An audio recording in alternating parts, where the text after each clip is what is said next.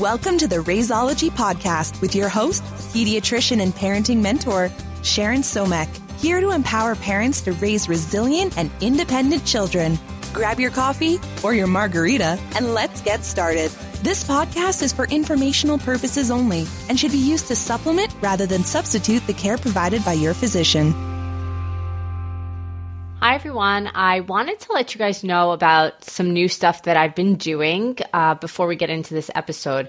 So, I've been doing a lot of um, parenting courses and uh, speeches in a live form. And another really exciting thing that I've been doing is small group uh, evenings, like sort of like mom night evenings in people's homes, which have been really awesome and allowed me to get to know people in a much more intimate way and answer questions in a more intimate way.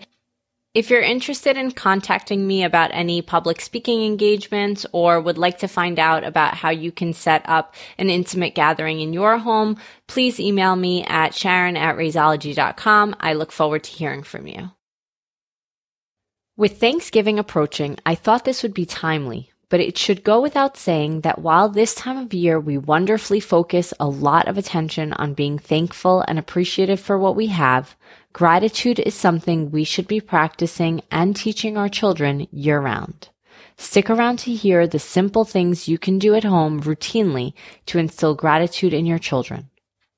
But why is gratitude so important? In our current world, we have access to so much. Some of it amazing and wonderful, and some of it gives us pause and makes us question our own self-worth.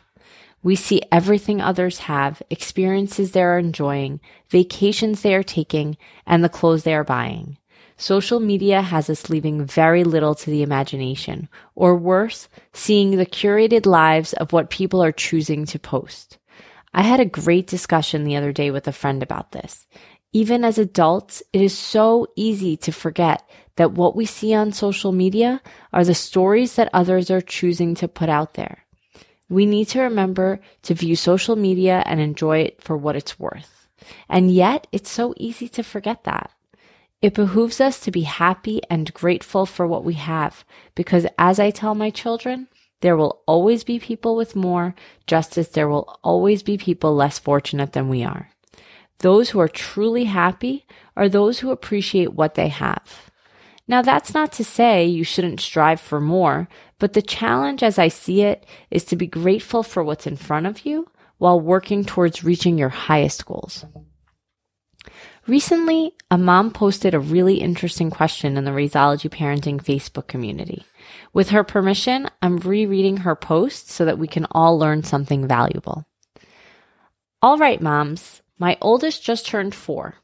Our neighbor dropped off a present for her the other night, and I'm glad they did not stick around because she was beyond ungrateful.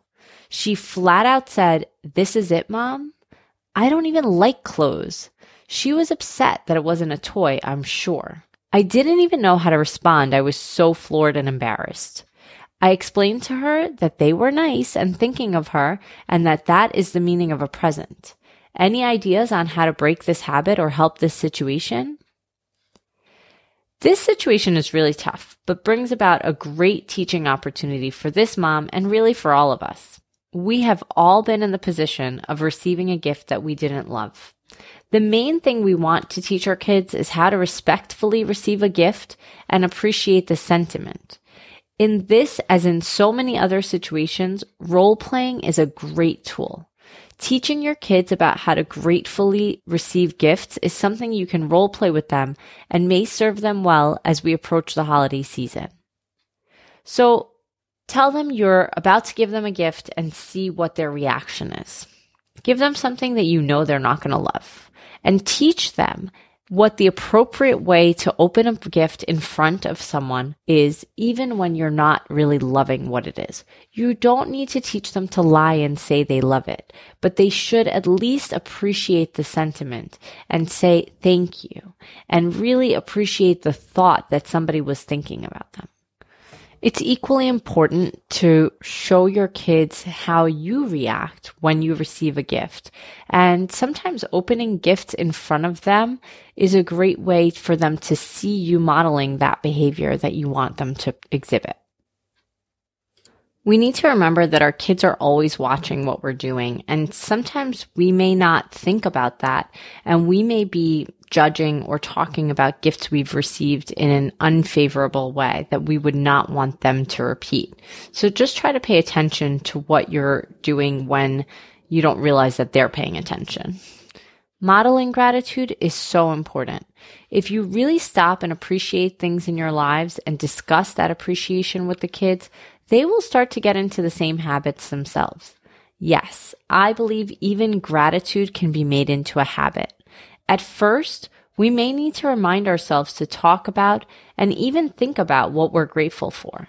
But if we work hard and making it a regular occurrence, it will become a habit. And since gratitude has been shown in so many studies to be intimately linked to happiness, this is a habit you can surely feel great about working toward. It may sound so simple, but remembering to use the words please and thank you at home is so important. The more consistent we are at this, the faster and more consistently our children will use those words as well. I've heard so many parents recently talk about how paying attention to this little tidbit alone has made a huge difference in their home. One thing that I've had many parents discuss with me is how can they prevent their children from behaving spoiled? Some families are privileged enough to be able to take nice trips and have nice things. And while they don't want to give those things up, they also don't want their kids having certain expectations and feeling that nice things are owed to them. Brene Brown said it best when she said that the difference between privilege and entitlement is gratitude. Many parents have worked hard and are able to give their kids nice things or experiences, but they struggle with this feeling of not wanting to raise entitled children who later become entitled adults. I think it's important to note two things. First, even if you can afford to give your children something, you don't need to feel that you should or need to just because they want it. I remember when my oldest was younger, probably around seven, and she wanted her own iPad. At the time, we had an iPad for the family, and my husband and I really felt that it was enough for her. But lots of her friends were receiving iPads for their birthdays and even showing up at parties with their devices. And we didn't feel that that was something that she needed. Limiting screen time was really important to us. And while we could have purchased an iPad for her, we didn't feel that she should have one. I see so many parents that feel guilty about being able to do something for their kids, but not doing it. Sometimes not doing things is more powerful and provides opportunity for you to teach a great lesson. Your kids do not need everything their friends have. And as parents, it's really to your discretion what you would like to give them or not. That being said, neither you nor your kids should be made to feel guilty for having nice things or wanting to take nice trips. As Brene Brown notes, gratitude is the main difference in how your children will view these material items and experiences. If you can succeed in making your children understand the value of what they have and really get them to truly appreciate it, you have succeeded at something great. This may look very different in different homes. Some have a ritual where they note what they're thankful for each day. You may choose to talk to your kids about your family's history and discuss how you're able to give them the things that they have and why they're valuable. We do this in our home. You know, we're really fortunate but our parents did not always have everything that they wanted or the ability to have everything that they wanted. And often I'll have my dad tell the kids stories about what it was like growing up and how hard they had to work for every penny, really.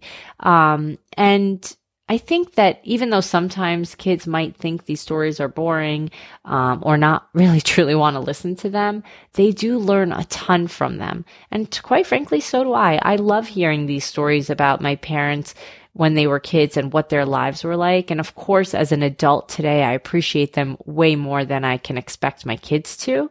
But I think that those stories are not completely lost on them. And if you have the opportunity to share those stories, whether in person or through photo albums, it really um, is a wonderful memory for your kids to have and teaches them something so valuable.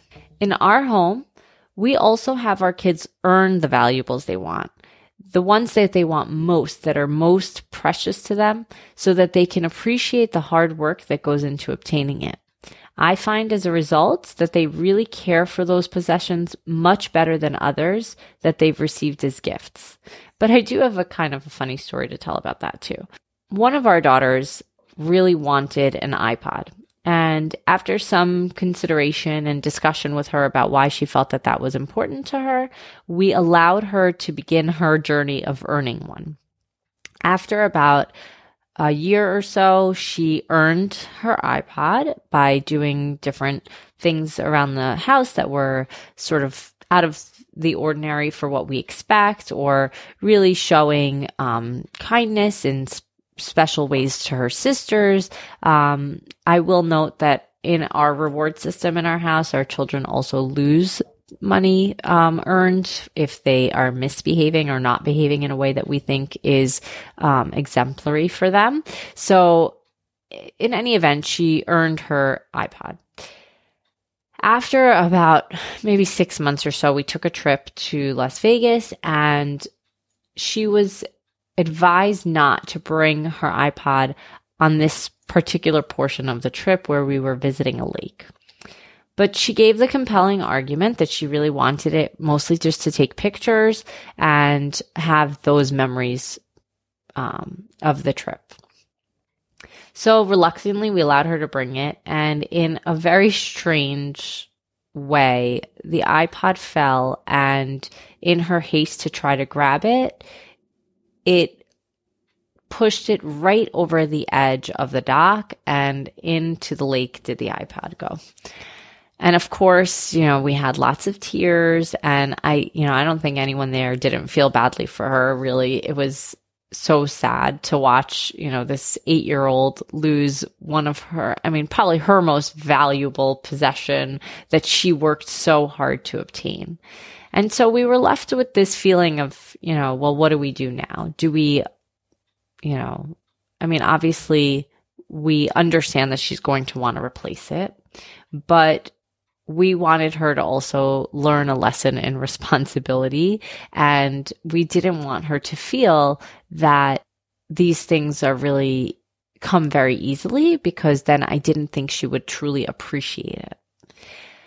So we found that um, we found a happy medium that worked for us. And what we did was, you know, of course, my parents were there and my sisters were there, and everybody wanted to help her, you know, replace this iPod. So we allowed everyone to give a very small sort of donation, if you will, towards her iPod so that she would feel like she had a little bit less of a way to go to earn a new one.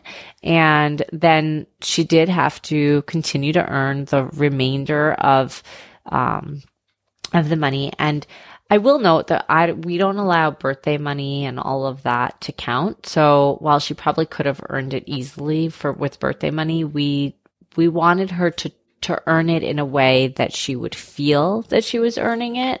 And it took her about six months and she recently did receive her iPod again. Um, and she's very happy camper, but you know, it's just a story to sort of show you one way of doing things. And that's not to say that you have to do that with everything. Um, but I, I do feel that she takes care of her possessions in a different way when she is earning them than when she's not. And today, when I advise her not to take her iPod somewhere for fear that she may lose it, she actually really does listen and I think she truly appreciates the um, the advice too because she she definitely doesn't want to lose it again. So, you know, like so many things in parenting, there's not really always a clear way that works best for everyone, But if you really keep your goals in mind of what you want for your children, it will make you appreciate this journey and help them develop the traits and habits that are most important to you. I wish you all a very happy Thanksgiving and holiday season.